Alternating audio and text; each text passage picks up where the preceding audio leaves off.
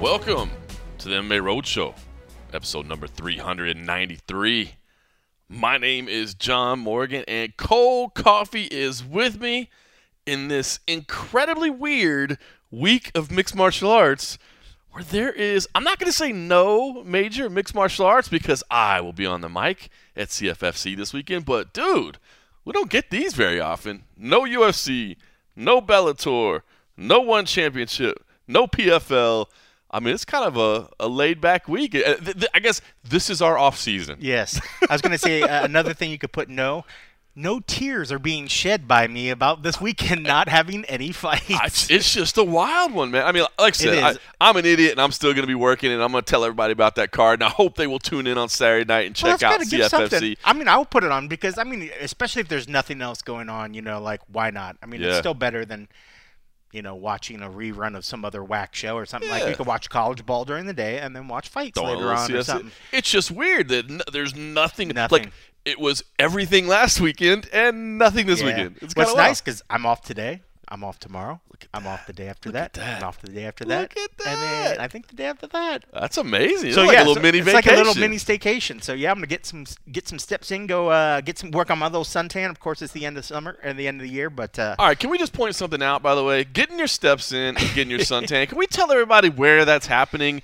Because because for years, for years, Cold Coffee was always busting my chops talking about how I live way out there where the zombies are. It's true. How it's I'm true. out there in the middle of the desert. It's true. How I'm so far away from society. That's I mean, right. just busting my chops. And I was always telling them, bro, I love my neighborhood. I think I think you would like this area, man. It's a nice area. And you were just going at me all the time. And now, who's using my neighborhood amenities? Cold Coffee. I'm, about, I'm, about, I'm still looking for the zombies out there. I'm, I'm sure they're out I'm there. I'm about to tell the homeowners association to start sending you a bill over here, man, because you're over there using my park all the time. Well, t- to be fair, your park, your, your your housing's on the other side of uh, what is that?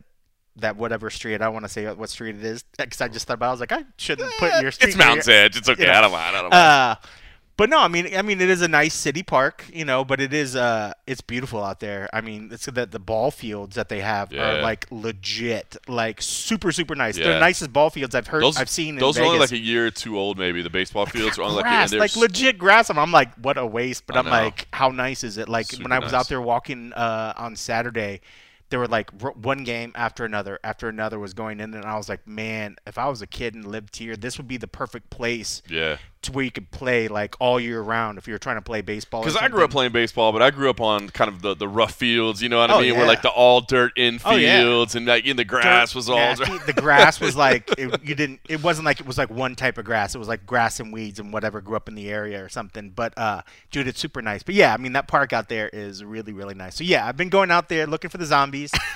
uh, but props on you, man. I, I'm busting your chops a little bit for using the park, but I need to use the park more. But you should talking, be. You're, You're talking about, I mean, yeah, it, it is literally footsteps from my house. Like, I could literally there. walk to it. It is funny because there. I have walked that trail. I think the, the trail's like, what, like a two and a half mile loop, and you're putting in like five miles or something. Yeah, like like the, if you go, if you start on the one and you walk through the trail and then walk around the park and then go back to like the start, yeah, yeah. it would be easily probably two, two and a half miles because one, one pass on the, the trail itself that kind of goes in and out is one point two six miles. And then if you take that and then walk around uh, the other part of the park, which is really, really cool, has like some like different equipment, weight equipment that you yeah, can yeah. use, and then a bunch of cool stuff for kids. That's like another half mile sort of loop. And then when you walk down the street to combine it to where it starts, it is legit about like a two mile loop or something. It's not, and it's like you said, it's, it's kind of cool because it's like through the desert, so you get a little bit of the scenics it's of the mountains and stuff pretty. like that. But then it comes back around through a park or whatever. Yeah, because there's a whole part of it that's not developed on the side. You can see where some of the houses, like across from your neighborhood.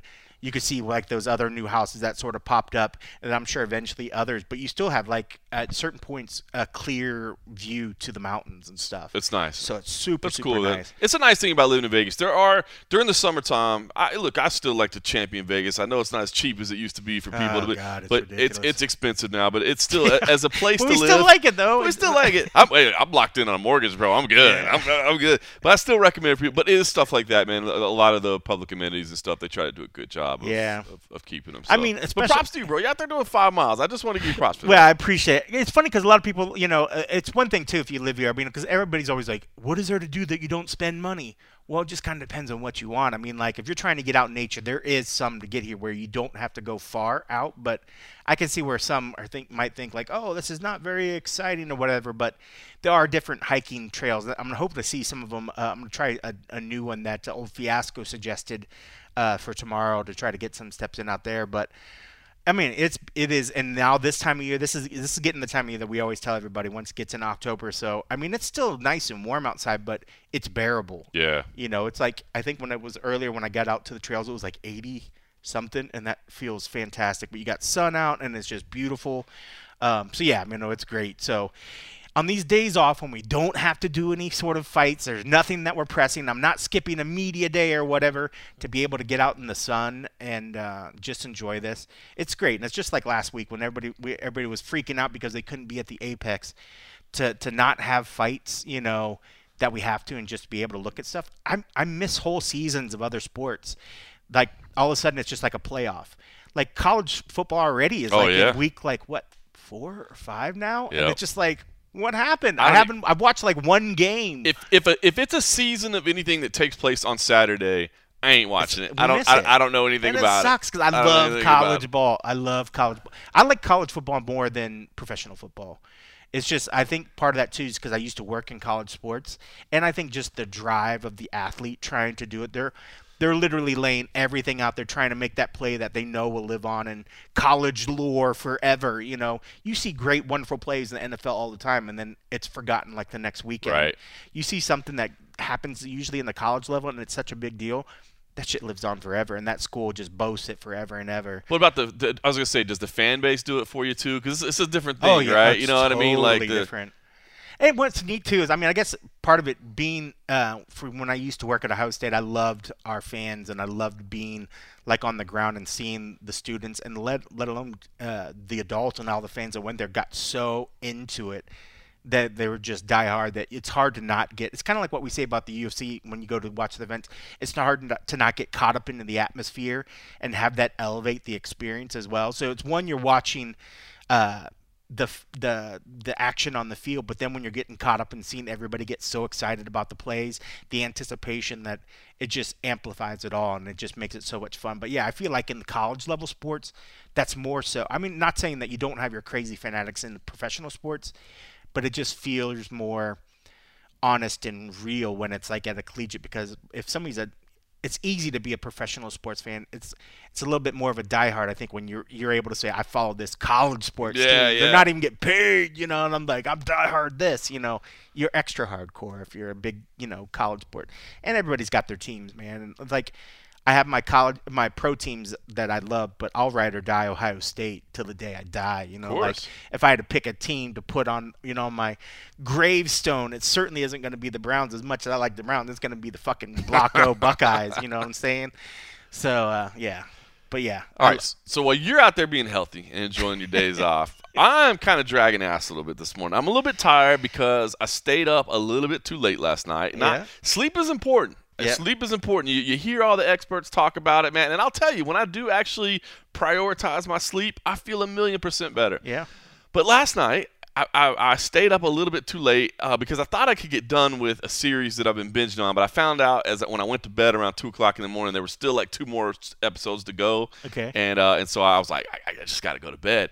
Uh, that sucks I, when you're so close. Yeah, you, I, I got two episodes left, but I can't. Night. I can't stay up past two a m Uh, I was like, I got to get some sleep because I got to work tomorrow. But I'm kind of, I'm kind of ashamed of it. But Uh, I'm I'm I'm deep into this this uh, Dahmer thing, man. This everybody's been raving about. I haven't watched it yet, but everybody was like, Scott McCraight was one. I, bl I believe in our last uh, weigh-in chat, because uh, you know, over at the Underground when we do a oh, weigh-in video, we talk to people. We oh, inter we interact with people. It's a community, you know. We're chatting it up. We're hanging out. We're talking about some fight picks. And Scott McCraight said, like, it's creepy as hell, uh, but it's good. And that, that is. So I I gave it a shot. And I'm telling you right now, it is an, it, it is a show that you sure as hell don't want to watch around kids. That's for sure. I made sure Eli yeah. is all in bed before that goes. I, I haven't even watched any of the episodes around my wife. I've just been watching it all myself, and I think I feel better that way. It's a creepy-ass show, and I feel kind of guilty about watching it. But, dude, I think I, I, I remember the name Dahmer when I was, you know, a kid, but I think yep. I was too young to really, A, remember the details, or B, to, like, care maybe that yeah. much at that age. That dude is a straight up whack job, yeah. and the story is insane. And I know I've heard some people say it's not exactly the right story, but it, I mean, based on yeah. historical evidence. Uh, but it, again, I, it's almost like I feel guilty watching it, but it's it's it's bizarrely gripping, and the dude that plays it.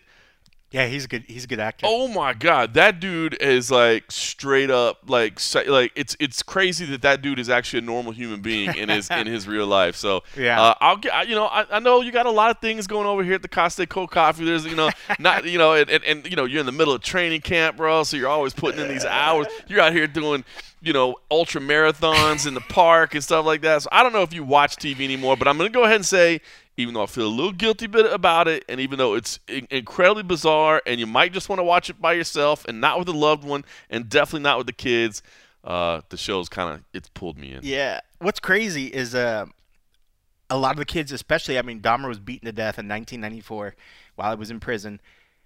All these, it's twenty twenty-two, a lot of these kids that are all big social media, I know what's going on in the world, I, I'm so with it, have no clue who the fuck Dahmer was right. and what he did and, like, how grossed out and how just mind-blown that we were when that shit happened, cool. you know? Like, so he – so let's see. He was apprehended in ninety-two, so that was the year I graduated high school.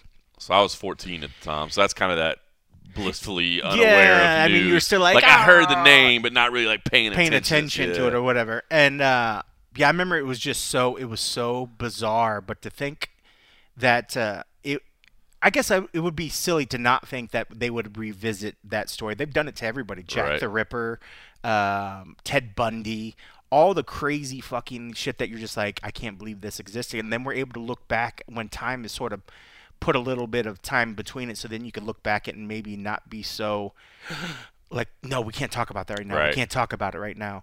But yeah, it's there's something freakishly about uh, pure evil like that that Ooh. We're able to look back at some point and then almost be entertained by the fact, because enough time has passed and a lot of people don't remember what it felt like at that time, that they can separate the fiction or the the representation that they're seeing on T V yeah. separate from what they remember reading in the papers and seeing on the news. But it's so weird because, like you say, the word entertain, and like I don't feel like I'm entertained. Yeah. Uh, but I, like I feel like I'm, it's, but I can't. It's like a train wreck. Like I yeah. can't turn away from it, dude. I'm like, oh, like yeah. I shouldn't be watching this, but I can't, can't turn. You're it definitely off. Not the first person. I've heard multiple people talk about it. Like they're like, dude, why are we? Why am I enjoying watching yeah, this why so am I much? Watching this? It's like so turn it bizarre. Off. But but think about it.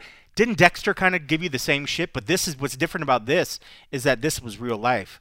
Dexter was so bizarre. He was a serial killer yeah. that was just that would mutilate, cut up his victims. But Dexter had that all the, the that that angle out that is always for good, it's all right? Bad it was guys. All, but still, you know what I mean? Like glorifying out the bad guys and rooting for a serial killer that mutilated his yeah, victims. But, yeah, but he's got good reason. Like that dude was a jackass, man. You know what I mean? He beat his woman. You know? So it's so it's so bizarre. But you're right. I mean, like I I've I thought about watching, but I was like, man, I need to get in the right mindset. But I haven't I haven't pulled it up. But yeah, I still I still vividly remember what it was like when when they caught him, and I remember uh, it was just crazy. Kind of like him and like a.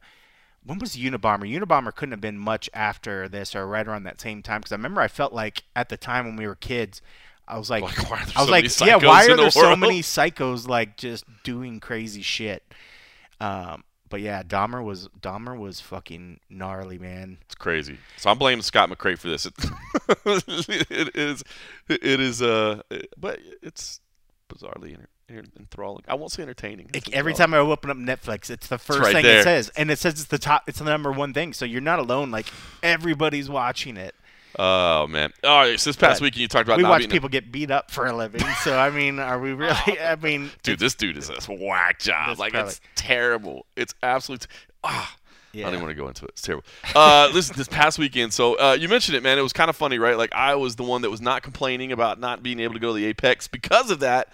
I got to go check out the event at M G M Grand Garden Arena, the Shaquille O'Neal Foundation.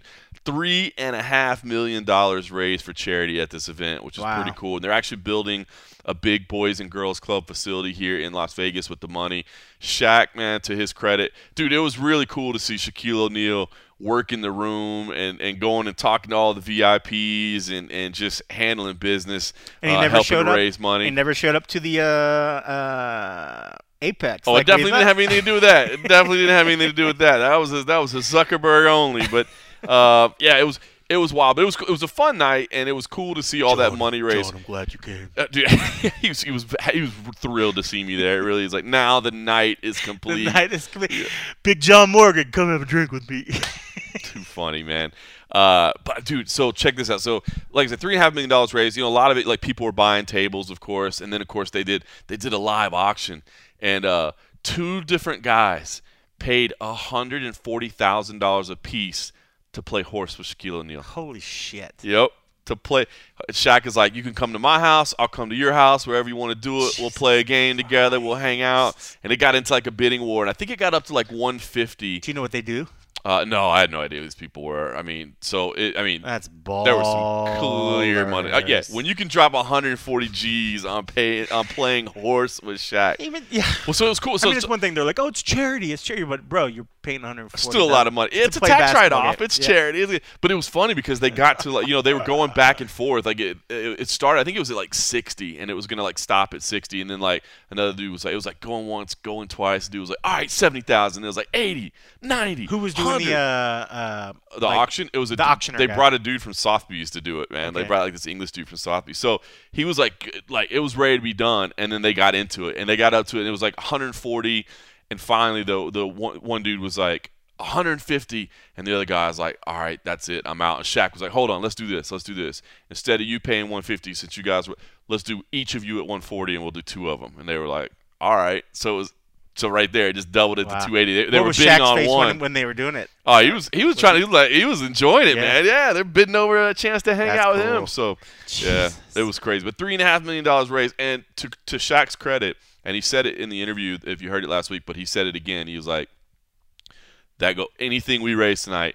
Plus, what I throw in goes out. Like we don't. There's no administrative fee. You know, you hear a lot of that sometimes, like charities. Yeah. And then twenty percent of it's gone, or more, or even more. You know, you yeah. hear about. He's like, no. If the money's raised, it goes straight to the cause. There's no like administrative fees or this pays salaries. Whatever, it goes straight to, to charity. So yeah, I checked cool. out. There's a, there's a, a place called Ch I think it's called Charity Navigator. There's like a, f a few different sites. That's one of the ones that I'll go like, and it rates charities, and it usually breaks it down to like what their overhead is, because right. so many it's hard. You get that there's that immediate rush of your heart when somebody's like, please give to this, you're like, okay, that sounds great. Yeah. There's a lot of times if you do a little research, some are better than others in terms of how much of that money actually goes to what you want to donate yeah, like, to. Oh, it turns out like only seventy-two cents on the dollar goes yeah. which, which is still not bad, it's, but it's, it's like it's better than nothing, but you know, there's better ones that are usually so yeah, I mean I, I would suggest to anybody that wants to give or whatever, just research the place and make sure it's getting the best value yeah. or whatever, so that, you know, doing. But, but dude, so that's crazy. So just out of two games of horse, he got two hundred eighty thousand dollars. two hundred eighty thousand dollars. Not crazy? That's ridiculous. Yeah, it was pretty. It was it was pretty wild to see the amount of money that was. Was that the biggest thing that you remember? It was. Yeah, there was a bunch of other stuff. There was like a trip to Africa that went for like seventy thousand dollars. There was one that was kind of good. I didn't think. I mean, that look, sounds so much better than a game with Shaq. Right, I know. Like, for half the like cost. A week long safari to Africa. There was one that was pretty ridiculous. wild. I, I was actually telling my wife, and it's weird to say this. I'm like, that's actually kind of a good deal, but I mean, good deal. But it was. Uh, it was a vacation to Mexico. I can't remember what city it was, like Cabo or something, but it was for twenty people. and it was two private villas with like a private chef for the week and all that, and it only went for like sixty grand. I was like, twenty people, that's three grand a piece. Now, not that that's cheap, but a private villa in Mexico, you got a private chef yeah. to help prepare meals for you. I mean, I don't know if I could get twenty people together that I'd want to go on vacation with. Like, that right. might be a problem. But, but if you're a company and you're like you're like small, oh, like back yeah. in the day when the U F C was super super tight and small, they could have just been like, "Yep, we'll do that." There we go. So and we'll, and throwing to Africa and throwing up a game of, of basketball as well. Just do, we'll do it all. We'll do it all. Yeah, pretty cool. It was it was neat to see, man. It was neat to be a, a part. Cool. I, I never How was the concert? Concert was good. You know, everybody came out and played about a half an hour. Boy, I oh, tell you that's what. Good. Yeah, yeah. So, um, uh, Maroon five, uh, Pitbull. How'd they sound? Pitbull opened it up. Maroon five was good. You know, it, yeah. it, it, it was kind of at first. I was like, it sounded a little rough right at first. I was yeah. like, ooh, he's hurting right now. You know, he's in the news. Think, I don't think he's I don't in the news for some bad things. Yeah, well, not bad and I don't things, think they too. I don't think they, I don't know if they played or did anything, because a lot of times a, a band come out for yeah. the tour, like if they haven't yeah, toured, yeah, yeah. and then they get together for these charity things, yep. and then you're getting the pre-tour version or They're the uh, hey we haven't whatever. toured version. No, nah, they sound, they sounded pretty good, man. At, at first, I thought I thought like the first song sounded a little rough, and I was like, uh oh, is he hurting? Because you know his name's been kind of drugged through the mud lately. But, what's he been doing? Uh, so apparently, uh, a lot of uh, I'm Googling you, have, you haven't heard the story. So no. a lot of women have come out and said that he was like DMing them stuff like while his wife was pregnant, and oh, yeah, man, she's tough. pretty too. Yeah, so I, I don't know the whole details of it. That's just that's just basically what I know is that he was sending some uh, illicit emails and perhaps even having well, an affair. Shame on you, Adam. While his wife was uh, carrying pregnant, his, wow, she's carrying gorgeous. His child. But I'll Jeez. tell you who I saw for the very first time, who I, I did not was not aware of the music, and I'm just gonna go ahead and give. I mean, granted, I only saw half an hour. But now I want to know more. Uh, and, and, I'm, and, and granted, as I say this, I just know how old I'm sounding right now. But have you seen this artist, Her? Uh, I've heard of it. I've heard I've heard the name too, yeah. right? But I didn't know. I didn't know. Yeah, I've heard the name. This girl is awesome, man. She she came out and she's lead guitar and lead singing and, and rocking, dude, like playing some good stuff, man. I mean, beautiful voice, shredding on the guitar. And then at one point goes and sits down on the drum kit, man, and starts rocking out on the drum kit and playing drums while she's singing lead vocals and stuff too. So if you haven't checked out Her, that was the first time I had seen the music. Very good, man. And she was like super, super talented. So uh, pretty cool stuff. Oh, yeah. Well, I recognize some of these song names. I don't think I've ever seen her perform, but she I recognize like some, some of the songs. She did like a Lenny Kravitz cover. Yeah. I mean, she was she was Very fun. cool. She was fun. I definitely enjoyed it. So it was good. It was good. It was good. Uh, all right, listen. With, there is some M M A to talk about. What's what's the, what's what's what's what the, else is going? What on? What else is going on in the world? Let's talk about it. How about these elections in Brazil, man? Are man. you? What about that that that new part ruling party over in Italy, man? What's man, going on? Are you that? believing man. that? How about that? Did you hear the Queen died? Uh, no. How about uh, how about Wonderboy and Ke Kevin Holland ending his lengthy retirement? I know, Ugh. I know you had probably reached the point that you felt we're never going to see Kevin Holland fight again, but no, it turns Man. out th the retirement is over. Uh, he's facing Wonderboy, and uh, what, what, what's what's your take on this? Because I, I, I think much better matchup than his last fight. There you go. I, I like the matchmaking. I like the much matchmaking. Much better fight. I like much the better fight. Yeah, I mean this this would be great. I mean, I mean this. What I think we always love about Kevin is we like his striking. We like to see him in there with strikers, and he's going to get that, you know, and it's crazy because he'll be the dude that if there's going to be somebody trying to initiate a takedown in this fight, it's going to be Kevin. Right. As opposed right. to somebody else. Uh, no, I think it's I think it's great. I just hope the ring rust hasn't uh, really settled in. You know, from his his last fight, it was so long From ago. his lengthy, I mean, when you walk away that long. you know, I'm not sure if his gloves have dried yet. um, no, it's it's going to be good. I mean, and boy, uh, that's going to be like a fun, wholesome, like, fight card week. I mean, like, it's, it's going to be nothing but, like, good things being said by their opponents. You know, there's not going to be a whole bunch of uh, shit-talking right. that week unless Kevin's just having fun, because I've never heard uh, – you know, Steven ever go in on somebody, especially like even in anger. I've never seen the dude even get mad. No, and, and it's gonna be a pretty wholesome fight week. I can see, yeah, for, for Holland, I think if, with a guy like Wonderboy, I think it'd be like ten memes where maybe the worst is calling him like Big Bird or something. You know what yeah. I mean? Where it's like something's it's he'll, just silly. He'll try to poke him and get under his. He'll probably say something about Mister Miyagi. Where's your Miyagi or something? And I'll probably go Karate Kid on him and just find something to tease him in, in some sort of fun way. But no, I mean, I, as in terms of the fight, I like the fight because I mean. uh Every time we see a fighter that gives, one, an opportunity for Wonderboy to kind of do what he does, which is what Kevin's going to do, but it also allows Kevin to get back. And Kevin, I think after that last fight, needs a confidence booster. Um, yeah. As much as as much as that might sound weird, but to try to say, you know, yo, you didn't lose anything. You fought the guy that nobody wants to fight, you know, which is true. But, I mean, he completely just got manhandled in there. I, it'd be hard to not doubt the growth that you had been putting in that work after that performance, because there was, it got to a point where it felt, it seemed like he, there was nothing he could do. He he held off for as long as he could, but it was inevitable. Yep. And this is a guy that we'd seen, you know, do crazy, amazing things off his back and other shit. It just, he had no answer, and that's what we've seen over and over again in there, you know, and it was just sort of crazy to see it. So it's got to, you got to think that that had to do something to his, uh, mentality. I mean, it was enough to drive him to retire. Yeah, and you know, I, I mean, I, I quote think, retire. I was going to say, yeah, quote whatever. retire. Like, I don't think, I don't think many people. That this was very much a uh, thanks for the cheese retirement. Yeah. Like, there's no way you're done. We know you're coming back, but it would not have shocked me to see him take a little bit of time. I think I'm kind of glad he's getting back in quickly and try to, you know, December's relatively quick. You know what yeah. I mean? And and try to put this behind him. Um, because it was kind of wild. Even Dana kind of mentioned that, right? In the in the when we asked him about it in the press conference, like, yeah, well, you know, you lose a fight like that, it does some things to you, and it makes you question where you are, it makes you question where you stand. And how could it not? It, it has to, man. Like that was, and so I think stylistically, this is like the perfect fight, right? Because uh, like Wonderboy is not shooting in on you, regardless. I I, ca I cannot yeah. imagine. And listen, so it's, it's a It's a pretty big fight for Wonderboy as well, man. Wonderboy, he turns forty in February, man, and he's wow. lost back-to-back fights to Bilal Muhammad and, and Gilbert Burns, who obviously are top contenders right now. But I think this is one of those kind of telling moments for Wonderboy as well, right? Because I, I, I'll be honest with you, I kind of get surprised every time I look up and I see, like, wait, he's still number seven in the rankings right now? Like, that's wow. crazy. That like, is kind of crazy. It's been, you know, just because he doesn't fight real frequently.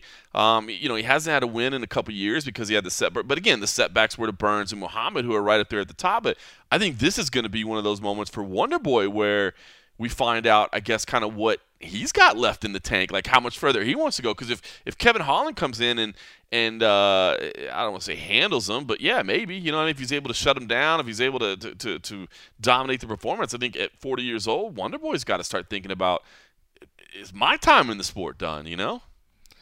It's hard to not think. I mean, like, the fact that he's been able to do it is a testament to how good shape he is in, and I think not taking a lot of damage. And I mean, but yeah, I mean, when you look at that age, I mean, like, that's well beyond when most people step away from the sport, right. you know, so good on him. But um, I would think that this this is the kind of fight that he wants. One that's still a guy that he just fought a huge high-profile fight, a guy that's always kind of been bouncing around the top of the division. So, I mean, it definitely shows that, you know, Wonderboy's still there at the top. But if I was Wonderboy and looking at kind of thing, I would want to make sure that these last fights are the same sort of deal. Like, don't don't give him a grinder that's a, a, a a guy that's no, you know, known for his takedown.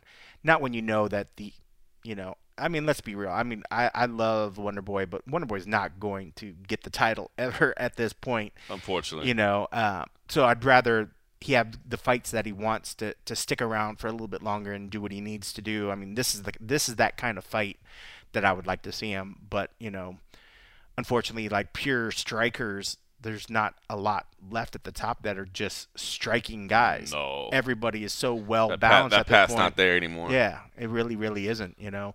Um, but, no, I mean, I think this I think this fight's going to be great. I mean, I think it'd be good to just kind of see it. I don't – man, I don't know. I think it's – I think normally I would easily pick Kevin in this one, but, I, you know, part of it, you know, and that's why I think I, I overthink it sometimes. When you wonder where somebody's head's at, maybe his head will completely – be fresh and he won't have any doubts left in his mind after that last performance because he knows that the, the person across the cage from him isn't going to be trying to take him down. He's just going to go in there expecting to have fun, no pressure. Like the, the only pressure happens to the last fight.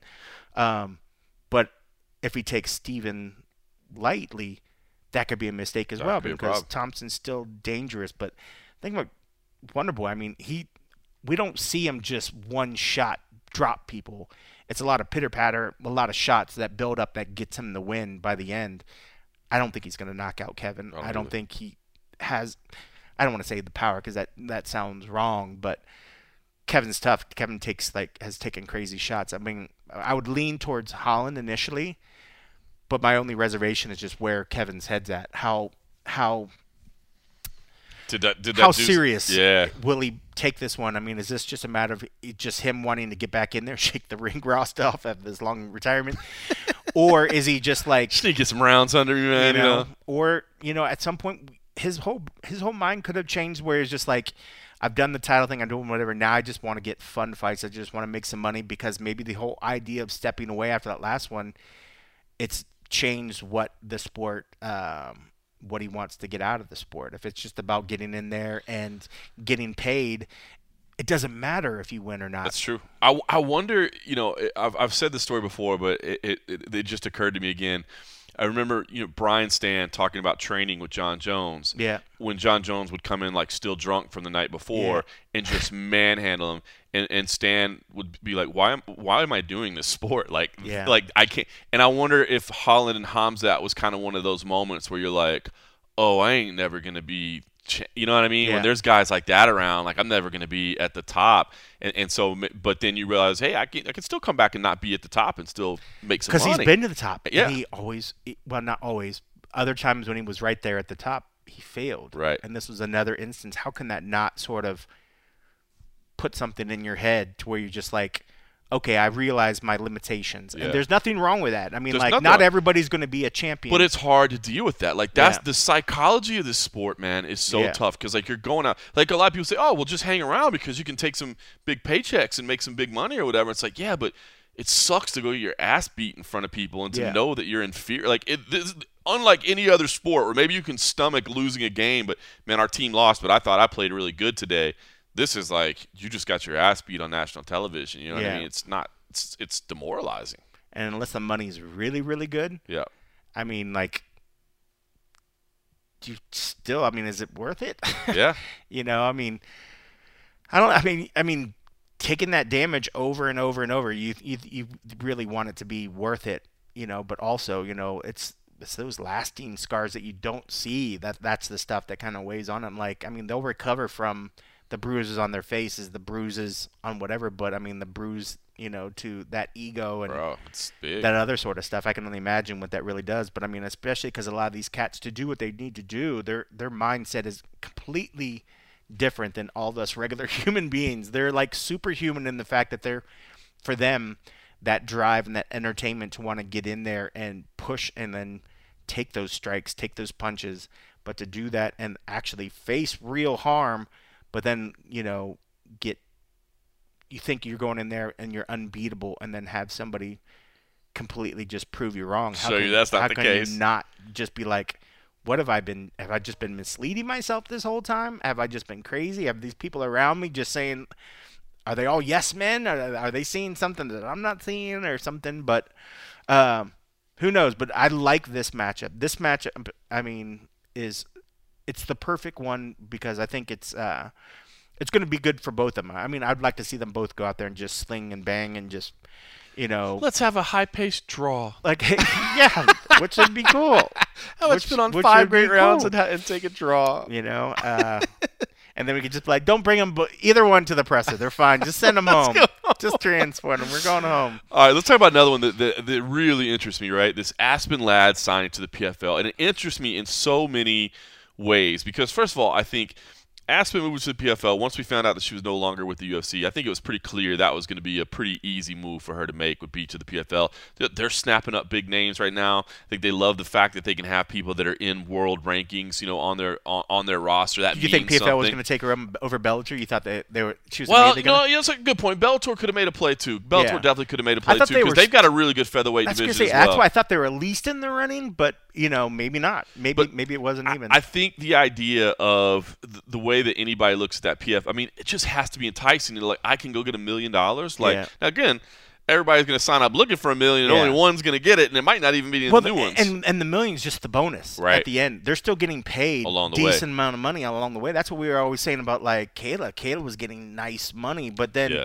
that was just that, hey, take this nice little bonus check home, you know. I think a lot of people forget about that. They think like, oh, they're just working towards this million dollars. Oh, what what's going to happen if they don't get it? They went all that time. It's like, well, they're still getting paid. No, people are people are negotiating yeah. really nice contracts really with the P F L. Um, so it's a good place. But yeah. all right, so here so here's the things that interest me about it. First of all, the press release. If you if you saw the press release, it was very careful not to mention a weight class. I was going to say, they, they have a catch weight division. Yeah, they, it was very, oh, wow, look at you. It was very careful not to mention a weight class. However, Aspen Ladd did come out and say, it's I'm not going to one fifty-five. So that leads you to believe it's got to be forty-five, right? Yeah. I mean, uh, I mean, she can't make thirty-five four times in a year. I'm not I'm not yeah. trying to be disrespectful. I'm not being no. mean when I say that, but she we're, tells you I mean, the cut's hard. For, we're seeing it. Okay, she can't make thirty-five four times a year. Can she make forty-five four times a year? Yes, she, I definitely can. Now, so I, I think it's it's going to be clear that she's going to be forty-five. Now, what a lot of people I'm seeing a lot of people saying, yep, they had to bring in some talent for Kayla Harrison to fight. Um, Kayla Harrison is not going to. If, I don't think she's going to be in the tournament. She's told me this. She said, I don't think I'm going to be in the tournament again next year. It just doesn't make sense. Like, I've, if I win this year, if I win three in a row, like, A, you know, she said it's hard to fight four times in a year. The weight, she doesn't cut weight to get to fifty-five, you know, more than a pound or two. So it's not hard for her to, to, to make weight. It's just, it's draining, especially she's a mom now and she has the schedule and all that. So she doesn't want to fight four times in a year. Yep. What she wants to do is fight maybe like twice a year, but also have control over the matchmaking so that it's not like she ends up fighting somebody where everybody goes, oh my God, who's Kayla Harrison fighting again? Why why are they just giving her these people? But in a season format, in a playoff format, you don't get control over the matchmaking, right? The, the brackets are made for you. So she wants to have like super fights. But I don't believe Aspen Ladd is going to come over and want that super fight because I think she's going to want to go for the million dollars. So I could be wrong in this, but I don't necessarily think Kayla Harrison and Aspen Ladd end up fighting each other next year, if I'm being honest yeah. with you. I mean, one, I'm not excited about it at all. I think Kayla just goes in there and just manhandles yeah. her. Kayla's you know, on unfortunately, right she's a total different level. That's everybody. So but, you know, maybe there's something with that, too, because – I don't know. It's kind of weird. As you were just saying that, I was thinking like, well, man, if she's trying to ask for crazy money, I'm sure she tried to do that before. It didn't work out. She wasn't able to go to the U F C. She wasn't able to go to wherever because the money wasn't working, so she stayed where Bellator is or stayed at P F L. So if Bellator's not coughing up the money, if the U F C's not coughing up the money, does she think that that's going to change? Well, she had a – if you remember so if you remember the exact details of it, and some, some people might not remember this, so I'll lay it out. She had a contract signed with Bellator. Bellator did come out and pay her, and from what I understand, put in some clauses that they thought P F L wouldn't match, you know, because they, they have to match it. Yeah. And P F L was like – no, we'll match that. So from my understanding, and Kayla already had a bout agreement yeah. signed to fight Cyborg in Hawaii, and she thought for sure it was yeah. done. And P F L said, "No, we're gonna, we're gonna, we're gonna, we're gonna pay you." But I mean, if that's the case, I mean, if they know that P F L is gonna stay the highest bidder, I don't know why she wouldn't just stay and just keep taking that money. To her, I think it's important to her from every conversation I've had with her, and um, I'm actually supposed to go out to Florida later this month and go check in with her, but that. Um, that she it is important to her to walk away as the greatest ever. And if that means she – now, she still wants to get paid for it, right. but she wants those matchups. Like, she is aggressively pursuing the Cyborg matchup. The Nunes matchup, I don't know if that'll ever happen. And, and again, it's now we're talking U F C, and that's a whole different ballgame. Yeah. But I think she'd at least like to get this Cyborg matchup. I guess I'll ask you this, and then I'll, I'll gauge your reaction. Would you care or would you be upset if you never saw Kayla Harrison fight in the U F C? That's a good question. That's a good question. Yeah, I think I would. I think I would be. I, th I think I would be. But I'm, it's starting to ch – gosh, it's so hard because, I mean, with that division especially at forty-five, right. there's probably better fighters outside of the U F C. Right. I think I would like it just because the U F C is the most recognized promotion, and I think for a big – portion of the fan base, if you're not fighting in the U F C, you don't get the recognition that you deserve. Now, I think that's wrong. There's great fighters right. everywhere. So I'm torn on that, man. I feel like there's better fighters at featherweight outside the U F C well, than see, there and are that's in the thing. It. Like, I mean, I think that's the case. I think especially for somebody in our situation, like if I know that the better fighter, she's going to get another fight in another organization, I'm cool watching that particular oh, fight. Yeah. Like me personally, I don't care if she ever, ne if she never goes care. to the U F C. The only reason I care is because I, I think that she might not get the respect that, that I believe she deserves if she doesn't do the U F C. True, I could see that from like the casuals yeah. or people off. But to for the me side. personally, like, dude, I don't, bro, I I love the fact the U F C can't put on fights every night. So if Bellator could put on, I hate when they're all on the same damn night, and I right. can't I can't watch them all. But like I love like this ONE Championship being on Friday nights on the Prime Video, and then Saturday I got this, and you know I I, oh, I me. love it. You see Prime Prime got Thursday night N F L football now. Yeah, yeah. I saw that. I was like I was like man, Prime is really making oh, yeah, some man. moves, man. But I don't know. Maybe it's this. Maybe this is weird or whatever. I feel like for so long there was just the chat of like. The chatter of where's Kayla gonna go? Is she gonna go here? Is she gonna go go here?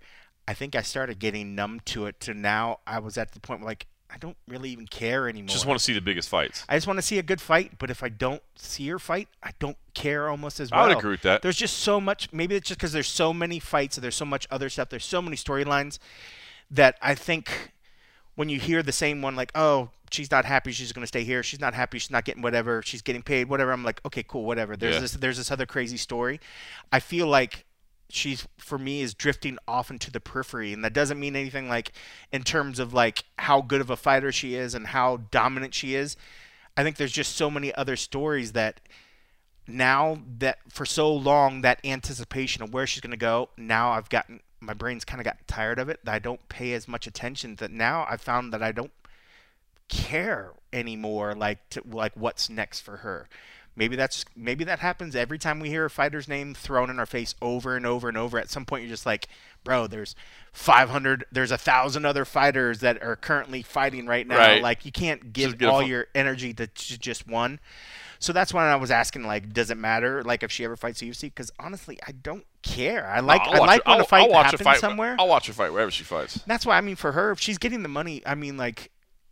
We, I mean, poll every media person in the world, and if they say that you are one of the greatest in the world, it doesn't matter where you're at. I agree. You know, like. Well, you're coming from a true M M A fan, which realizes that there's quality M M A happening everywhere. Right. It's not not the only. It's not only in the U F C where quality right. M M A happens. You know what I mean? Right. So. Um, That's but, why it's always when people say, "Do you train U F C?" It's like, bro. All right, so let me smack yourself after you say that. so here, so here's the other part of this whole Aspen Ladd thing that I find really intriguing, right? Um, is that if what we're assuming is that she's going to go do this tournament and she's going to do it at one forty-five, was that not an offer for her to compete at forty-five in the U F C? Like, were they? I know that they offered. Uh, well, we heard them say that they offered it, but they always turned it down. Is what I always remember hearing was that her team. And her were like, I, no. I, I had her. Because she felt like she was undersized. So maybe this time they didn't come back because she had turned it down before. They didn't offer it because, hey, you said no before. So I mean, you got your walking papers. Do you want to work or not work? Yeah. But that's what I'm saying. Like, How I just hard wanna... do you stick to your guns if you have nothing to hold on to? So maybe know? so maybe you're – so, yeah, that – okay. Because guess what I was trying to figure out was, was this some kind of indication of what the U F C intends to do at forty-five? But I, I had forgotten that you're right. In the past, she had said, I don't want to do forty-five, so maybe they didn't even broach the subject with her this time. Like, because I, I thought behind closed doors, wouldn't you come to Aspen Ladd? Because, again, Dana Dana could easily throw her under the bus. Yeah. He didn't. He said nice things about her, right? He could right. easily – he didn't. But he did say, but you got to make weight. But so if he's not going to throw her under the bus, then he clearly has some respect for her skills. So couldn't you come to the team and be like, guys – This is this. We're done at thirty-five. It cannot be at thirty-five anymore. What do you think about forty-five? And at that point, if they say no, we're not, we're not doing forty-five. We believe we're bantamweight. Then you go, okay, well, bye, because we don't think you're a bantamweight. Well, so I, mean, I wonder if that's what happened, or I wonder if if they didn't even bother. Because what I was wondering is, is this an indication that the U F C is going away from featherweight if they wouldn't even offer it to her? But I kind of had forgotten that they had tried wonder, to get her there before. I wonder if it's just more her. Specifically, because as far as we know, when she's had issues in the past, they were like, this can't happen again. You right. need to go to forty-five. And they're like, trust me, we'll never fail again. Right. We're going to do it. We're going to do it. We're going to make thirty-five. And they said, okay, but that's on you. And if you fail, that is it. This could have been that time. This could have been the, the, the straw that broke the camel's back, you know. And so if we're if we're over here like, oh, man, I bet they could have offered her forty-five. Like, bro, it probably already happened. And they were yeah. like, dude, you need to go forty-five. Trust me. Give me one more shot. And then she does it again. At that point, you got to be like, is it really on you to be like, well, let's give her another shot? Right. And that forty-five is like, I told you, and you said that you had it, and then you didn't. And then now you want us to like, and now you want us to like save you again. You know, we have a whole other roster of, of fighters that are. That are you're probably doing right. our suggestion. I think you're right. I think you're right. I think this is specific to her, not specific, specific necessarily to, to the featherweight I mean, not that they're necessarily aggressively hiring featherweights, but they are still booking some featherweight yeah. fights. But I thought maybe it might be an indicator that, like, dude, we're not adding anybody else at featherweight. Like, Which is kind of weird. I wonder if they keep forty-five around just so that people don't go straight to the other organizations. I feel like the only reason they keep featherweight around is just so that they can have Amanda Nunes as a champ champ. Which – Make me, which makes a lot of sense. You know what I mean? Too. Like uh, a marketing thing. But I mean, if they if they only said like, okay, we're only going to have one fifteens, one twenty-fives, one thirty-fives, that excludes a lot of girls yeah. that would go elsewhere. Where I think they were like, they probably think like, well, it, we can get those ones that can go thirty-five, maybe forty-five, and keep whatever. Because then, I mean, you're going to start having a whole crop of fighters that just immediately that are coming up are going to start looking at like Bellator, like P F L, if that forty-five carat doesn't exist in the U F C. I think it kind of – it doesn't hurt them to keep the division around. Right. All it does is give annoy them when we say, hey, what's happening with the forty-five? When are you going to fight forty-five? When's this belt going to go? Such you know? Weird, it's just such a weird But it thing. is. It is. It is weird, but – I mean, dude, it's so weird. Like you go to the rankings, like the, their rankings page, and it's just like Amanda and nobody else. Yeah, like, it's, it's ridiculous. So bizarre. But even Bellator, by the way, Bellator rankings are down to like six people at forty-five. Like they don't even have enough to fill out a top ten. So they just do top six. It's weird. Do it's, they actually call it the top six? No, it just, it's just like they because they, you know I, I vote in those like I, yeah, vote, yeah. I vote in the U F C. I vote, but you go to like the Bellator rankings to vote, and there's just can't you just pick four other people? There's only six people now. They, they just have the people that are in the division that are there. Yeah. That, that's all there is. It's so weird. So like they don't even have a full forty-five division either. Do they have any uh, thirty-fives that used to fight at forty-five for them? Maybe could throw just them honorary, throw them back in there. Yeah, and that, that's weird, too, because, like, I know, like, Macy Chesson, who struggles a little bit to get to thirty-five, you know, yeah. in her last camp, you know, uh, her last media day, she was like, oh, I think we should be able to fight back and forth. But I, I do get why, and it, and it would be nice in terms of it would keep the fighters busier. They yeah. could take more, but I get why, like, Dana and the matchmakers don't like that, where it's like, well, what, what impact does this have in your division if you're fighting outside of your division? What does this do for the rankings? What does this do for the hierarchy? How does this move things forward if you're just, like, bouncing up and down? Yeah. You know what I mean? So I, I and if you're gravitating that. towards a forty-five, like if you're already heavy knowing that you want to be able to drop down to forty-five, that's kind of keeping you out of the running of a thirty-five if you're normally staying higher because mm-hmm. you're already thinking you want to gravitate to the forty-five. Yep. It maybe lessens the chance of them being able to reach out to you because you're gonna. It's gonna be harder for you to drop that extra ten pounds because you're thinking like, oh, by the way, I was hoping you'd give me a forty-five fight, you know. Yep. But um, I could see, you know, you would think that would keep them busy. I mean, if you're getting fighters, you want to get fighters fights, you want to get them in there. You would think having the possibility of them to be able to go between two divisions would leave the matchmakers with their their mouths watering because they're like, hell, we can we can get through these contract deals. We have more people, but. I could see where it's maybe a little bit more of a hassle because then, you know, somebody's spending too much time in one particular one, and then that bantamweight that you brought on, you know, is over here thinking he's a featherweight now, and you're like, well, shoot, now I can't really even yeah. consider him a bantamweight anymore, you know. So it does make it a little bit tough because I think they want to put everybody in their, their slot on the Excel sheet. This is this guy. When was last time I gave him a fight and not have to think like, oh, shoot, do I should I try to give him a forty-five? Should I try to do this or whatever? Um But I don't know. But I'm I'm glad Aspen's fighting. I hope yeah, this yeah. I hope this is uh Can't you know, miss a forty-five. You you really can't. And I mean I mean she's fun, she's tough, she's she's gritty. Um I just hope that this uh you know keeps her fighting, you know. And I mean I hope it this isn't one of those things where, you know, she starts doing well and she's like, "Oh man, I really wish I would have made this decision years ago when I was still fighting in the U F C, you know, and fighting whatever." Um but that would be crazy, right? She just like wrecked shop at forty-five, and you're dude, like, "Why didn't you try it?" That would be that would be that would be a, that would be a lot of fun. Comes out and smashes everybody, smashes Cyborg, and then you're like, "Why didn't you do this?" That'd other? be a tough one too. Even though I mean, Cyborg's not the same anymore, but that would be an interesting fight. Because uh, shoot, God, I'm having a brain fart. Uh, the girl that they brought in to fight Cyborg, who was much tougher and and almost.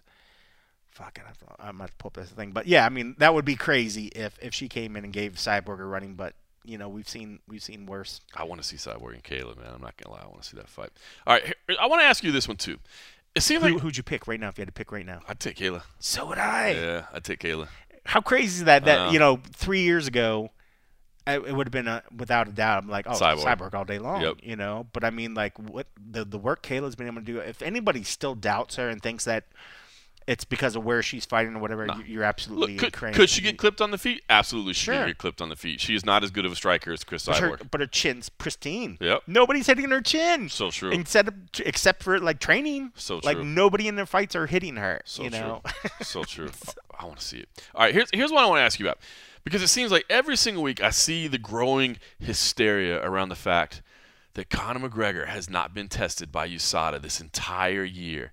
And people are just up in arms about it and wondering what the hell is going on. And and I see a lot of it. Now, obviously, um, I don't really pay too much attention to it, but people are like, oh, the media is not asking. Well, first of all, can we just despair? Like, get that. Uh, the media has asked. Unfortunately, there's the only person that can answer anything about it is Conor McGregor, um, and he's not talking about it. But uh, the U F C won't talk about it. U S A D A won't talk about it. They don't talk about who's in the testing pool. They don't talk about who's not in the testing pool. They don't talk about why somebody has been tested, why somebody hasn't been tested, all those things. But people are up in arms about this.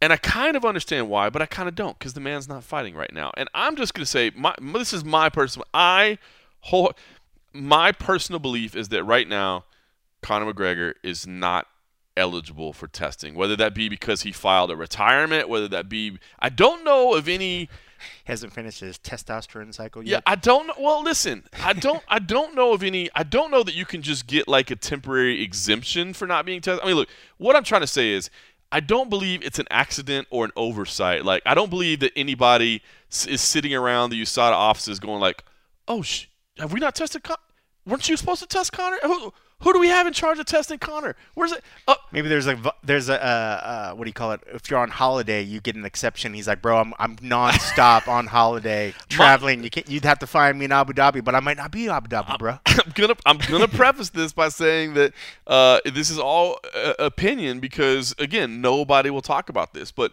it is there's no way in hell it's an accident that he hasn't been tested. But here's what people need to be looking for is that when he does finally book a fight again, um, whenever that may be, does he or does he not have a six-month history of testing? Because that is the requirement yep. of people that, that retire and then get back into the system, right? So that's the whole Mark Hunt situation, right? Uh, well, not really the Mark Hunt situation. I guess I should, I should call it the Brock Lesnar situation. But that was the thing that he was involved in is that – you know, newcomers get a waiver of that because if, if if you had to have six months of testing in the U S A D A program, there would never be late notice newcomers to the U F C, right? That would be impossible. And obviously, like during the pandemic era, that would have been insanely ridiculous. Um, but even now, late notice new newcomers are needed. So it's understandable that there is a waiver for newcomers. But the whole situation is if you leave the testing pool, you have to come back in it for six months. So I guess what I'm trying to tell people is I don't believe there's a reason to be up in arms. I do believe there are some administrative things happening behind the scenes that we unfortunately have not been shared the details of because the policy says that nobody will talk about it. Um, but the key thing to witness moving forward is once he fights, does he end up with six months of testing or not? And look, I think it's an interesting discussion, too, to say, you know, a guy that's experiencing the type of injury that he had and needs to come back.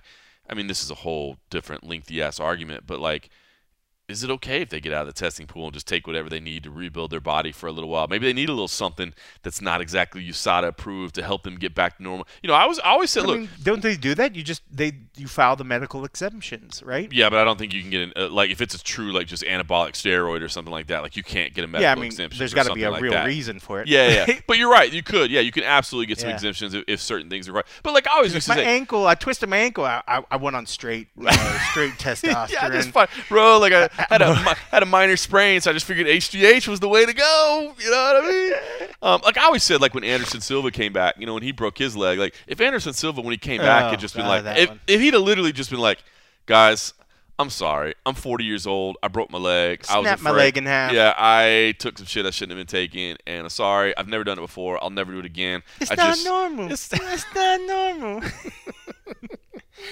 People would have been cool with it because, like, bro, yeah, we saw you break your leg in half. Well, all right, we get it. That was, that was like, so fucking gross. Shame on you. Don't do it again. Don't do it again. So anyway, I, I guess what I'm saying is, look, you're we're probably not going to find out all of what's happening here, but what I would say is understand the, the policies that are in place. What you need to be looking for when he comes back is do you see six months worth of, of testing history? And if so, then it really doesn't matter that he's not tested this entire time. whether or not it's okay or not, it really doesn't matter. But then that being them having to say, yes, he tested, but for some reason you didn't release that information onto the site with everybody else? No. No, or you're what, saying, no. like, he fight and then six months after that? No, I'm, yeah, I'm saying, like, you're going to have to, like... Let's he say, has to have six months if, prior to his fight time. Exactly. That's what I'm saying. So if right now they're like, hey, guys, this is amazing. Conor, Conor McGregor is coming back in December, we got a problem. Yeah. Because what I'm saying is if you see his first test show up, because they're not going to hold it. They're not going to hold his test back. No, no, no. Right. But what I'm saying is, yes, before he fights, we need to see six months. So, right. yeah, if they announce a fight and it's three months from now and there's no testing history, now we got a problem. Now, yeah, now we call shenanigans, and now we get up in arms with U S A D A, yeah. and now we get up in arms with U F C and find out what the hell's going on. But as long as there is six months of testing between, you know, prior to his next fight, then really no policies. I don't. I don't. To me, I don't think there's any reason for concern. Yeah, I agree. Because then at that point, it could have been like he was maybe on the fence of retirement, just didn't actually, and then they're like, U S A D A, it's fine, whatever, as long as he does. Because you're right. If there's a threshold that needs to be met to make sure that no shenanigans and that somebody's – I mean, he's already getting a lot of favoritism, but if there's one thing that I would think to, to say that the, the the playing field's equal for everybody, mm-hmm. it's that six months beforehand. You got to be on there. You got to you got to go. And don't, and don't hide it. Don't fight, and then all of a sudden we see six months all of a sudden no, show no, no. up. We like, that to, would be shady. We need to see a test show up. Yeah. And then it, I would say if they announce a fight and there's no test that showed up yet and that fight is in less than six months. Now, if they announce a fight and it's a year away, not a problem. But if yeah. they announce a fight with no testing history, we got a problem. Because that's the whole thing is yeah. right now, and again, I, I can't say factually this is what happened, but if he's filed his paperwork that he's retired, he can take whatever the hell he wants. Right. You know what I mean? And so if, if he and there's nothing you can do about it. That's within the guidelines. And now, now if you want to say that, well, I don't like that guideline, I think that needs to be changed, that's a whole different argument. But yeah. as things stand right now, exactly what you said. We, it, it can't show up in the system later. It can't be like all of a sudden we see a post-dated test like, or anything oh, I like that. that. Yeah, oh, no, we check it every week. we, it must have been a caching issue on your end, yeah, right? you didn't clear your did browser you, cache. Did you not clear your browser cache? That's definitely on you. We've had this here the whole time. Uh, that's funny. That's uh, funny. Man. So anyway, I, I wanted to address that and, and, and give my opinion on what people need to be tracking and what you need to be looking for. Yeah. Uh, hey, last thing real, real quick. I, just I do have a question. Uh, yeah, go ahead. Go ahead. Uh, I want to throw out that uh, our boy uh, Mark Fellows reached Ooh. out. We want to give a shout out to Mark Fellows because he is uh, uh, he's completed two of his rounds of chemo. He's got four more to go as the next one starting later on in uh, August. Oh, man. So uh, that's good. Definitely give him a shout out. But that being said, uh, he, he sent a message. He's like, have you recorded yet? He's a, if not, he got a question on, on Patreon, and I think I posted you because I have no clue. He says he wants to know what's really going on at ONE in terms of their finances. I find the whole thing bizarre and difficult to comprehend. I'm not quite sure. I don't keep up with, like, newsy stuff on stuff like that. That's more your avenue, but yeah. I will toss it to you. ONE Championship has been phenomenal at raising money. They have not been phenomenal at turning a profit with that money. Um, they have posted some significant losses. Now, there's some very, um, you know, if you really dig into it, there's some questions about, you know, where are holdings done and where is money placed and, and all those things. Um, but the bottom line is ONE is not a profitable entity at this time, um, and that's why they're hoping that things like this uh, Amazon Prime Video will do, will do that. You know, they, they definitely plan on doing an event in the United States in two thousand twenty-three, um, and they are hoping that this will be what kind of guides them to profitability. Yeah. Um, and and look, they got a long way to go. I I, I really do believe, and, and again. I mean, they put on a good product. I think ONE Championship is in a better position right now than they've ever been. I, I, I think the way that they finally come upon this concept of, you know, we're going to do Muay Thai, we're going to do kickboxing, Mixed, we're going to yeah. do submission grappling. It's pretty cool. I think it's really cool because – and the other thing it really, really does is they're no longer stuck, you know, trying to find, you know – these martial artists that, you know, it's it's tough. There's only so many top-tier M M A fighters to go around. Like, if you're going to brand yourself as a premier organization, there's not that many premier athletes. Now, obviously, like, you know, you get a Demetrius Johnson. Well, hell yeah, Demetrius Johnson is still top level. You know what I mean? But you can't get – there's only so many of those you can bring over, right? But now you can get the absolute best Muay Thai fighters in the world, the absolute right. best kickboxers in the world, the absolute best submission grapplers in the world. And you can feature them. So now I don't need to have quite as many mixed martial artists, but I've got these martial artists from different disciplines that are real amazing at what they do. So I think their their, their format structure is great. The other thing I really like about ONE right now is, again, the Prime Video thing because, dude, it's just bottom line is for years, their cards have been at like four a m on a Friday. Right. Ain't nobody watching that. And, and and as we've all seen it, even if you're like, well, you could always watch the watch it back or what. Nobody does that. It's a lot, that's I why never, I, I can never find myself watching it. I can't either. I can't. I can't do it either. Even like even when I watch on the rare occasions that like I miss a U F C event or something like that. I yeah. mean, I'll watch it back, but I'm like skipping through everything. Yeah. You know what I mean? Like, cause you're not gonna watch the show. You're, you're not gonna watch the big entrance. You're not gonna get the setup. You're not gonna get the feel. You're literally just gonna watch.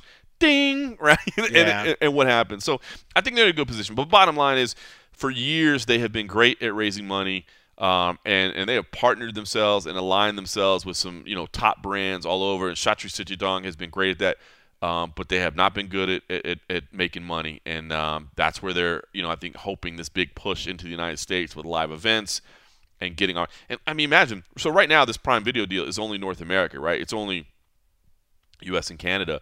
But it sounds like everybody's happy with the deal. And what if they end up taking that thing global? Or what if, you know, what if. And the product's solid. I mean, like, I haven't had any issues when I watch it on the streaming. I mean, it was solid. So, I mean, that's usually where there's like hiccup where somebody tries to go on their own and they try to start up a new streaming thing and there's always something wrong with the platform.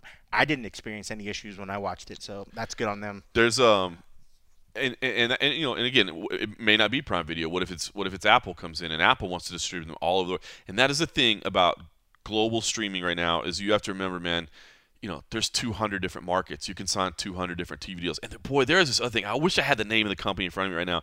We were talking about this the other day. This technology, the, the U F C is partnering with techno- this this firm, and I wish I had the name of it. They sent out a press release, and obviously, like, not many people saw it. They had been talking about it forever. The Fertitta brothers had talked about it years and years, but I guess now it's finally reality where they have this company that can help them change the advertising that's on the canvas market to market to market to market, and it's just like digitally edited in real time so that they can sell, you think about it, that same spot on the canvas, that actual real estate, they can sell it in like two hundred different markets to two hundred different people. I mean, that's that's crazy, man. That's pretty cool. Think about the, the, the amount of, I mean, people might be like, ah, oh, well, that's great. Pay the fighters more. I mean, I get it, but I, as I, I'm just saying from a from a running a business perspective and finding more ways to bring in income, just think about that. Now you got somebody that can help you sell that same part on the canvas. four D site? Th- that might be it. Is that what it is? I think so. Well, I just pulled up and it said, uh, taking live sports advertising, leveraging four D site technology to showcase different types of ad during live stream matches. It might be. Pretty crazy, huh? Yeah, but that's that's pretty cool. It's insane. So that's where they are. Well, I hope that answered your question, Mark. But and, th- and more importantly, Mark, I'm glad to know that, that things are going well, man. Yeah. Uh, we hate to hear the battles that you're going through, man. So it's awesome to hear that uh, things are positive, at least for the time being, man. That's awesome. Yes, he, he was having some. Uh, he saved a, a frosty beverage for this show, so that's good. Ooh, back, getting that's back what to I'm normal. Yeah, getting back to normal if you can have a frosty beverage. That's what I like to hear. So even though we're not having any frosty beverages. No, I got to take my kid to jiu-jitsu. He's got a man. He's got a uh, a, a tournament on Sunday that I'm gonna miss because oh. I'm gonna be flying back. Um, but honestly, man, uh, I'm kind of glad I'm missing it. If I'm being honest with you, man, I love being with him at practice every day. God, I I, I think I'm more tense for his competitions. It's just a damn jiu-jitsu match, but yeah. I think because you want him to win every match, and that's hard. You know what I mean? He's he's not B J Penn out here like the yeah. prodigies. You know, he's working hard. But I imagine it's like that for every sport I'm with your sure. kid, whether oh, it be is. baseball, basketball, or whatever. But you, but again, basketball, soccer, baseball. Ah, oh, we lost the game, but my kid played good. Yeah. You know what I mean? Jiu-jitsu, like. Oh, my kid just got choked out. You know what I yeah. mean? Or and it's and it's dude, and it's the hot bro. I'm telling you right now, if anybody has never been to a youth grappling tournament, whether it be wrestling, whether it be jiu-jitsu, whether it be other, it is the most intense shit. Because first of all, you got the parents who I try to just sit there and keep my mouth shut, right? Like I I try to just. Do they ever say, "Hey, are you are you?" Oh that yeah, guy? oh yeah, oh yeah. Especially especially in the yeah. I mean, so they're like, ah, I so I try to just sit there with my mouth shut because I'm not trying to raise a world you're champion. Put a bullseye, you're gonna put a bullseye on his back. Exactly. So I just sit there and shut up and stay quiet. But the parents, man, like. Dude, my wife, my, dude, my wife almost got in a little some scraps a couple times, man. Oh, bro, she's a fiery Mexican, bro. She does, she doesn't stay quiet like I do. Um, but the other thing is, dude, is is kids, man. Like the win and the loss, like, yeah. bro, there are more tears at a youth grappling tournament than uh, it's heartbreaking. It's heartbreaking, and you're trying to tell them like. Dude, don't worry about it, man. Like, you went out there and busted your ass. Like, you're out here competing, which ninety-nine percent of the world will never know what it feels like to step on a mat. You know, it, but it's it's the highest of highs and the lowest of lows, man. It's uh, it's tough. So I'm going to be honest. I'm sad that I'm missing it, But I'm kind of also really glad that I'm missing it because it's uh yeah. I can't do it. I can't take it. I can't take it. Oh, so the reason I'm missing it, C F F C one thirteen, I was going to wrap up. Make sure uh, Saturday night, eight p m Eastern on U F C Fight Pass. Uh, Greg Velasco and Kevin Sears in the main event. The vacant bantamweight, or vacant bantamweight, the vacant heavyweight title, I should say, is on the line. Uh, Jamel Jones was our champ, and he signed with P F L. Uh, so now that belt is on the line. Uh, Santo Curatolo was back, of course. He had a, a a very disappointing loss last time out. You know, he's vying for the for the uh, interim flyweight title, um, and and uh, suffered a, a shocking loss there. So he's back trying to rebuild on that, and uh, you know, it's always fun. And my man C M Punk can't uh, do it, but guess who I'm getting to call fights with? Who? Joe Pyfer. No. Yeah, man, the man of the hour who who wow. who picked it's gonna up, be nice to be Joe Pyfer. Picked up a win at C F F C, then went on to the Contender Series, won there, and has since won in the U F C. Now he's coming back to C F F C, and uh, I may not get to be Joe Pyfer, but I get to be beside him. Get to be with Joe. Get Pyfer. to be with Joe Pyfer on uh, on Saturday That's night. Cool. So tune Good in for, for that on U F C Fight Pass. Uh, there's no other go, M M A. I think I gotta so. kind of go find. You seem to have a really fun personality. I think so too. Uh, yeah, I think I think he'll do a good job. I think he'll do a good job. I know he's excited to do it. He's got a fun personality, like you said, and uh, you know the way. If you watch the C F F C broadcast, I mean, we beep. We're I think we try to keep loose. it. Yeah, we try to keep it professional, but we also try to keep yeah. it loose and have fun. You yeah, know what I mean, like we're not trying to be buttoned up. I mean, yeah. This, I mean, you have a suit this top. This is a professional. People don't know, but John's got a suit top, but he's got shorts on just, underneath. Just it. Khaki shorts, khaki, bro. I would, khaki shorts. I do. And a, and I do wear. I, shirt. I do wear tennis shoes uh, rather than oh, dress shoes. You red Yeah, and my wife, my wife makes fun of me. She's like, "That just looks terrible." I'm like, "Well, nobody sees it, so who cares?" A lot of people do that. Yeah, I know. I mean, you're gonna be sitting there, and you're gonna move around, or you're gonna be comfortable. You're gonna yeah. be sitting there for hours and hours. What do I need dress shoes on for? Nah, or pants. Ten, or pants. You know what? I might go for it. I might go for it. I love the grappling events when I do get to wear shorts. Those are the best. Those are the best. All right, listen, uh, if you like what you listen to, even though it was more non-M M A than M M A this week, uh, you know, you, you get that on a weekend like this. All the weather here in Vegas. Make sure you rate us, review us, uh, and if you want to step your game up to the next level, patreon.com slash the M M A Road Show. Uh, we always do appreciate the support over there. And, uh, yeah.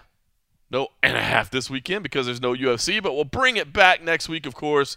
And, uh, yeah, in the meantime, enjoy your rare weekend off from Major yes. M M A, except for make sure you tune into C F F C. And, uh, of course, more importantly, just thanks for listening.